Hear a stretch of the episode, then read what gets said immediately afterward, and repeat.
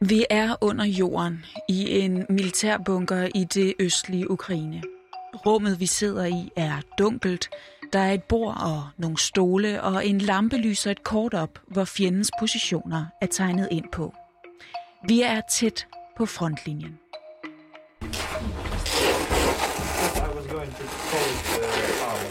Oh, okay, you can actually also. De skudsikre veste bliver taget af, og en soldat hælder kaffe op i nogle kopper. Snakken går nu om øh, en af deres egne, en ukrainsk soldat, der blev såret bag fjendens linjer, og som døde der, fordi fjenden ikke ville stoppe beskydningen og lade ukrainerne komme ind og hente ham. Der sker ting omme på den anden side af frontlinjen, og kampene bliver flere og flere. Og soldaterne i bunkeren, ja, de er bekymrede.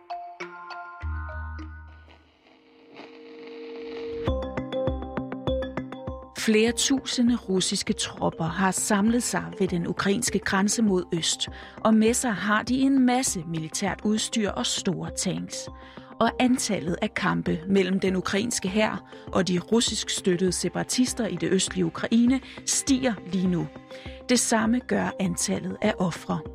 Og frygten er, at Rusland vil ty til en militær løsning på den konflikt, de har haft med Ukraine i syv år nu, og simpelthen besætte endnu mere ukrainsk land.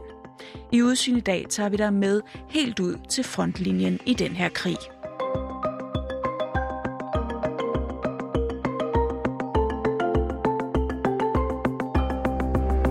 Du lytter til Udsyn. Din vært, Christine Randa. De frygter, at, øh, at krigen kommer igen. At vi vender tilbage til de kampe, der var i 2014 og 2015, hvor jo en tusindvis af mennesker mistede livet.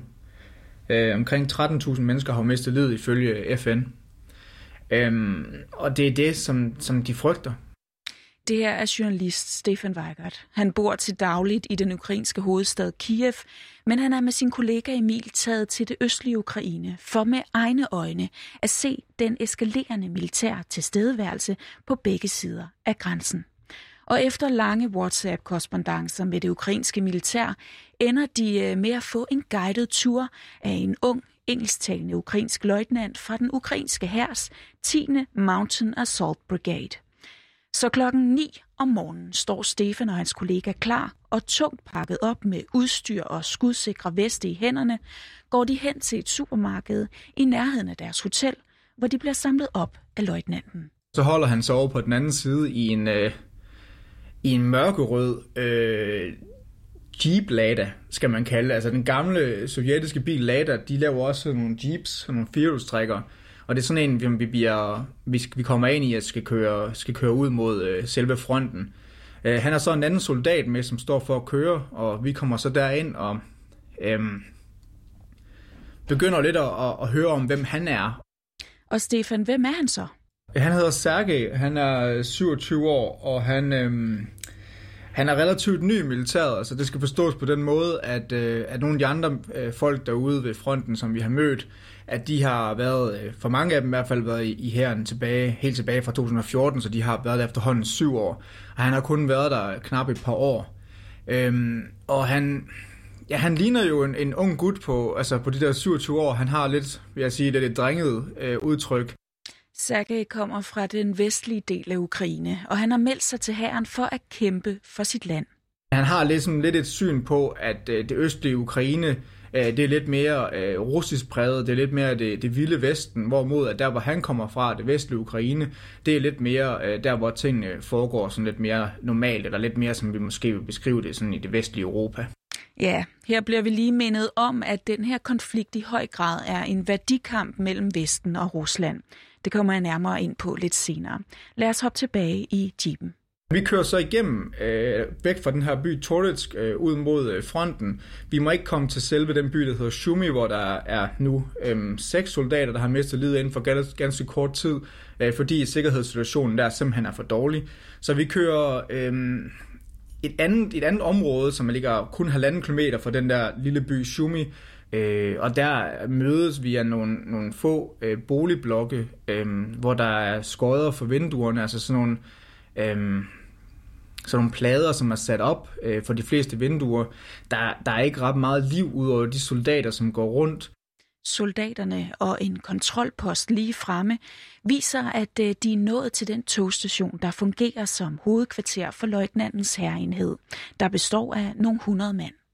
Så kommer vi ud af jeepen og, og bliver så bedt om at tage vores øh, skudsikre veste på. Um, så det bruger vi lidt tid på og, og prøver ligesom at orientere os, fordi vi har ikke så mange informationer at gå med. Jeg ved egentlig ikke, hvor, hvor tæt vi er, eller hvor langt vi er fra fronten på det her tidspunkt. De går forbi stationens hovedbygning og om på den anden side af den, hvor de bliver mødt af en, øh, en slags opslagstavle. Hvor der er nogle, øh, nogle billeder og nogle navne af de soldater, som har, som har mistet, en, eller mistet livet her for nyligt i, i byen Shumi.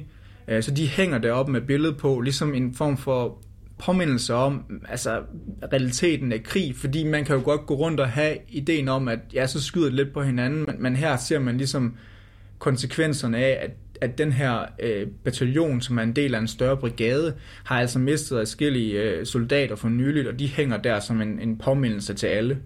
Stefan, hans kollega og løjtnanten fortsætter nu videre over nogle jernbanespor. Der holder stadigvæk nogle vogne, som øh, nogle af dem har skudhuller, øh, groderne er knust, øh, de er også enormt rustne.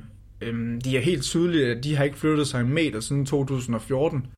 Og lad os lige få på plads, hvad det var, der skete der tilbage i 2014. For syv år siden, i februar 2014, der var der en revolution i Ukraine, hvor folket gik op imod landets daværende præsident, der var blevet øh, lidt for ruslandsvenlig. Protesterne og sammenstødene var mildest talt voldsomme, og den centrale plads i Kiev, Majdan, stod i flammer. Og da den pro-russiske præsident flygtede ud af landet, og de vestligt orienterede demonstranter altså vandt slaget, så førte det til væbnede kampe i det østlige Ukraine, især på Krimhaløen og i regionerne Lugansk og Donetsk, hvor den nu tidligere præsident altså fik rigtig meget af sin støtte fra, og hvor man bare er mere pro-russiske. Rusland udnyttede den her situation, annekterede Krimhaløen militært og støttede desuden separatisterne i det østlige Ukraine, som overtog regeringsbygningerne i regionen. Kampene mellem ukrainske militærenheder og de russisk støttede separatister har mere eller mindre stået på siden, dog med nogle våbenhviler undervejs. Og der hvor Stefan befinder sig lige nu ved den her togstation, det er lige på grænsen til det område i Østukraine, som de pro-russiske separatister altså stadig har besat. Og lige nu, hvor krigen er blusset op, så er det det her område, hvor, hvor det går hårdest til, i hvert fald hvor der er flest soldater, øh, der mister livet. Og Sagai, den ukrainske løjtnant, viser Stefan, hvor frontlinjen sådan helt præcist ligger. Han, han peger over i horisonten og siger, øh, derover er øh, fjenden, som han kalder dem. Han kalder dem jo ikke russisk støttede separatister. Han kalder dem for, der, for fjenderne. Og det, man kan se ud i horisonten, det er ikke ret langt fra, hvor vi er. Øh, måske en 20-30 meter, der er der sådan en, en, ja, en trælinje. Altså, der går en, en række træer på, på bagsiden af, af den her øh, togstation. Og om bag ved det, der er der så en, en flad bar mark, øh, som man lige kan skimte øh, igennem træerne. That field is a natural zone. As I told, nobody can uh, come closer because uh, you should uh, work and the enemy can shoot you Okay. in a minute. So from from about that, you know, mast, Uh-huh. it starts getting dangerous. Yep. Yeah. Og ude i horisonten, der er der nogle sådan, det virker jo for det blotte øje som, som to bjerge, men i bund og grund så er det jo øh, faktisk fordi, at det her område har enormt mange kulminer, så er det ligesom restproduktet fra kulminerne, som man ligesom som er oppe i sådan nogle store bunker, som så over en lang, lang årrække ender med at blive bjerge. Så Sergej han peger ud på den der, de der bjerge og siger, det er der fjenden er. All that high point that uh, belongs to Russians. Og så siger han om bagved, der gemmer de deres artilleri, som man ifølge øh, de her øh, Minsk-forhandlinger, øh, altså de her fredsforhandlinger, der har været mellem separatisterne Rusland og Ukraine, er ulovlige at bruge. Dem siger han, den gemmer de derom bagved, så vi ikke kan se dem. Og så bruger de dem. Og Sergej fortæller, at han har sin ordre på, at ham og hans enhed ikke må bruge artilleri. Men det frustrerer ham, at fjenden gør det, og at øh, de ikke må svare dem igen. Så skal man selvfølgelig lige huske på, at det er ikke kun øh, separatisterne, der er blevet øh, beskyldt for at øh, bruge de her ulovlige våben. Det er ukrainerne også igennem tiden. Men, men ifølge Sergejs øh, verdensbillede, så er det meget sort og hvidt. Of course, for us, they are bad guys, and it's uh, it's a fact. Det er øh, separatisterne, der er øh, dem, der provokerer, og det er dem, der prøver at, eller lige nu sørge for at eskalere, eskalere den her situation, som er øh, foregår i det østlige Ukraine, og, og, og, og, og den ukrainske her offrene, som, øh, som ikke får lov til at svare igen med de midler, som bliver brugt imod dem. Og det her handler altså om, at i juli sidste år, der fik den nye ukrainske præsident Volodymyr Zelensky forhandlet en våbenhvile på plads med separatisterne og russerne. En våbenhvile, som kraftigt reducerede kampene i Østukraine, og som gav et håb om, at øh, der kunne komme en fred. Men, men siden da er fredsforhandlingerne ligesom gået i stå. Og her for et par måneder siden, der begyndte der at komme en øgende stigning i de kampe ude i Østukraine igen, hvilket gør, at folk nu siger, at den her våbenhvile, den er, den er død. Ja, det kan man vist roligt sige, for lad os lige høre, hvor mange brud der egentlig er på den her våbenhvile i øjeblikket. OSCE, som ligesom er det her øh, organisation, som, som op, eller sådan, sådan man sige, overvåger, hvor mange kampe der er, og giver en daglig rapport, så umiddelbart efter våbenhvilen sidste år, så var der sjældent mere end fem brud på, på våbenhvilen om dagen. Det var meget sjældent, der var mere end fem. Øh, nu snakker vi øh, nogle gange flere hundrede om dagen. Og det er, er brud på våbenhvilen, der med både med, med skud af maskingevær og sådan nogle ting på, på kryds og grænser, øh, grænserne. Det er også øh, brug af sniper, og det er øh, også brug af artilleri, som ifølge våbenvilden øh, ikke må bruges. Og det har altså resulteret i en stigning i antallet af døde. Ifølge BBC er det ukrainske dødstal oppe på 25 bare her på årets første måneder. Til sammenligning blev 50 dræbt hele sidste år. Stefan og hans kollega bliver nu guidet ned i øh, en bunker. Come here. You will see how we are living. Øh, ja, man går, man går bare ned under jorden. Altså, det jeg tror det billede, man får af en bunker, sådan, passer egentlig meget godt. Altså, vi går ned ad en, en, en, en, en lille gang, ligesom sådan en kælder, og så er der, der er mørkt, altså, øh, og det, det larmer meget, hver gang man tager et skridt, for det hele det runger dernede. Øhm, og vi kommer ned, og så er der et rum til højre, hvor vi, hvor vi kan sætte vores veste, øhm, hvor der er øh, et stort kort på den højre side, eller på den højre, på højre side af rummet, hvor vi ligesom kan se, at der er, øhm, der er både de ukrainske positioner markeret, og, og separatisterne. Så det er lidt usikkert, hvorvidt det her kort det er særlig opdateret, men i hvert fald muligt at, at danne sig et overblik over, hvor tæt vi er på fronten, og der tror jeg, at for mig selv, der gør jeg det rimelig, det er rimelig klart for mig, at vi er med med godt nok tæt på, på fronten. Altså, der er ikke ret mange medier, fordi når Sergej fortæller om det ude foran, øh, så virker det som om, der stadig er et stykke inden øh, fjendernes forsvarslinjer igennem den her, den her øh, den her bare mark, som kommer efter de her træer, men, men det virker ikke til at være tilfældet, når vi ser det på kortet. Og den her frontlinje virker mere og mere faretroende i takt med, i takt med, at russerne øger deres tilstedeværelse ved grænsen. Ukrainerne estimerer faktisk, at der er intet mindre end 80.000 russiske tropper, som lige nu er opmarcheret ved Ukraines grænser. Rusland har sendt rigtig meget øh, militær, øh, både til grænsen her i, i Donetsk, altså en af de to øh, udbrudte republikker, øh, også til øh, Krimhaløen, som øh, Rusland annekterede tilbage i, øh, i 2014, men også i, i, i russiske byer tæt på de ukrainske grænser rundt omkring. Og det er noget, som skaber enorm bekymring. Øh, ifølge USA er det nu de største antal russiske tropper øh, nær den ukrainske grænse siden 2014, hvor, hvor Rusland jo lavede en, en militær intervention. Øhm, Altså det skaber en stor bekymring, især fordi, at fredsforhandlingerne er brudt sammen. Håbet om, at tingene bliver bedre, at krigen kan slutte, at man kan finde en fredelig løsning, det virker øh, noget langt ud i horisonten, og det skaber en bekymring om, at det, som måske Rusland vil nu, det er at prøve at skabe en anden løsning, et alternativ, hvilket kan være at finde en militær løsning på konflikten. Og det skaber en stor øh, usikkerhed. Og lige nu, når man er ude ved, ude ved fronten, eller de her frontbyer, så er, er altså, folk enormt bange for, hvad der kommer til at ske. Altså, vi har snakket med simpelthen en ældre dame, som sagde, at altså, er det så nu, at, at, at, at russerne kommer og gør det arbejde færdigt, som det ikke lykkedes med øh, tilbage i 2014 og 2015? Og det kan vi jo kun gisne om, om det er. Men Stefan, øh, hvorfor har russerne egentlig overhovedet øget deres tilstedeværelse ved grænsen netop nu? Ja, der bliver diskuteret flere scenarier.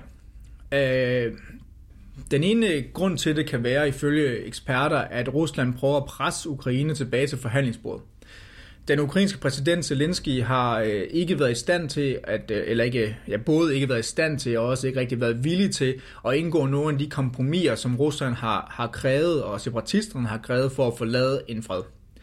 Og, og det gør jo, at den sidste halvanden år stort set ikke har haft nogen, øhm, nogle fremskridt i forhold til freden, øh, udover lige våbenhvilen. Øh. Og det gør, at, øh, at nogen siger, at det Rusland prøver på, det er at presse øh, Zelensky og Vesten, som jo støtter Zelensky til forhandlingsbordet og forlade en fred, som er på de russiske vilkår. Så er der nogen, der mener, at, at, at det ikke er det eneste, som Rusland kan have interesse i. De siger, at, at Rusland kan også have mistet tålmodigheden med Ukraine så meget, at de siger, at nu er der ikke nogen diplomatisk løsning, at nu går vi efter en militær løsning, hvilket både kan være, at som nogen siger, at tage hele Ukraine, det er der en del, der peger på er urealistisk. Nogen siger, at måske har han nogle, mere nogle regionale mål, altså at han vil have mere af den Donbass-region, øh, som Emil og jeg lige nu befinder os i. Det vil jo blandt andet betyde, at den by, som Emil og jeg er i lige nu, vil, vil helt sikkert være af russisk interesse. Øh, men det kan også være, at øh, Krimhaløen, at det område, der ligger nord for Krimhaløen, kan de også have en interesse i. Øhm, det er der nogen, der spekulerer i den del. Så er der også andre, der siger, at Rusland også bruger det som en forhandlingssituation til at sikre sig, at sanktionerne mod den her gasledning, øh, Nord Stream 2, øh, skal, skal fjernes og gennemføres, hvor blandt andet USA har, har sanktioneret hele projektet. Øhm, og så er der andre, der peger på, at Rusland simpelthen bare prøver at teste Biden øhm, i USA og finde ud af, hvor, hvor villig er han til at sikre øh, EU's grænser og, og, og Ukraine. Hvor meget kan vi presse ham? Nu havde vi jo øh, Donald Trump i, i kontoret før, som af mange bliver set som lidt uterrenelig. Og nu er, kan det være, at Putin er interesseret i at prøve at teste, hvad, hvad er Biden så for en? Men uanset hvad det er, der er årsagen, så har vi altså en situation i det østlige Ukraine lige nu, hvor der er en opbygning af militær, især på den russiske side. Mega tæt på der, hvor ukrainerne altså sidder klar i deres bunker. Altså der, hvor vi var ude, altså ikke mere end nogle få hundrede meter, hvis det overhovedet kan gøre det. Hvis det overhovedet er så meget øh, fra hinanden øh, med øget militær og med en stor nervøsitet. Og det gør jo også, at man er enormt bange for, at at lige pludselig en eller anden brigadeleder, en general, en løjtnant kommer til at gøre et eller andet utilsigtet, kommer til at svare for meget, kommer til at bruge et våben, som kommer til at, at slå nogle civile ihjel, eller en stor mængde soldater ihjel, og, og det så kommer til at spænde ud af kontrol. Og så lige pludselig så er det godt være, at ingen af parterne har lyst til nogen krig, men det lige pludselig ender med, at det bliver det, der kommer ud af det. Tilbage i bunkeren nær frontlinjen venter de ukrainske soldater. De lever og sover i små rum op til 10 soldater sammen. Øh, det er jo, der er jo ikke rigtig sådan noget, noget spændende på væggene. Det er tydeligt, det er et rum, hvor, ja, hvor de sover, og hvor de opbevarer nogle våben, og så ellers håber på, at de ikke skal i krig. Og det giver de jo også udtryk for, at der er en form for bekymring om, hvorvidt hvad der kommer til at ske. Og Sergej, løjtnanten, som har vist os rundt i dag, beskriver frygten sådan her. If you are not afraid, it means that you are brave. And if you are doesn't feel fear, you are a fool. Hvis man er bange, men alligevel gør det, så er man jo vel modig. Men hvis man ikke frygter noget, så er man dum. Han er bange for, hvad der kan ske. Han er klar over, hvad krig betyder. Og det er de andre soldater også. Det er jo folk, der mister venner øh, ude ved frontlinjen. Men på den anden side er han også klar over, at det er, det er hans rolle. Det er hans arbejde. Det er derfor, han meldte sig til hæren. Øh, det er derfor, han er rejst så langt væk hjemmefra, for at stå på en eller anden mudder mark og kigge på fjenden. At det er, det er fordi, at øh, han er der for at forsvare sit land, og så kan det godt være, at han er bange, øh, men han er nødt til at gøre det alligevel.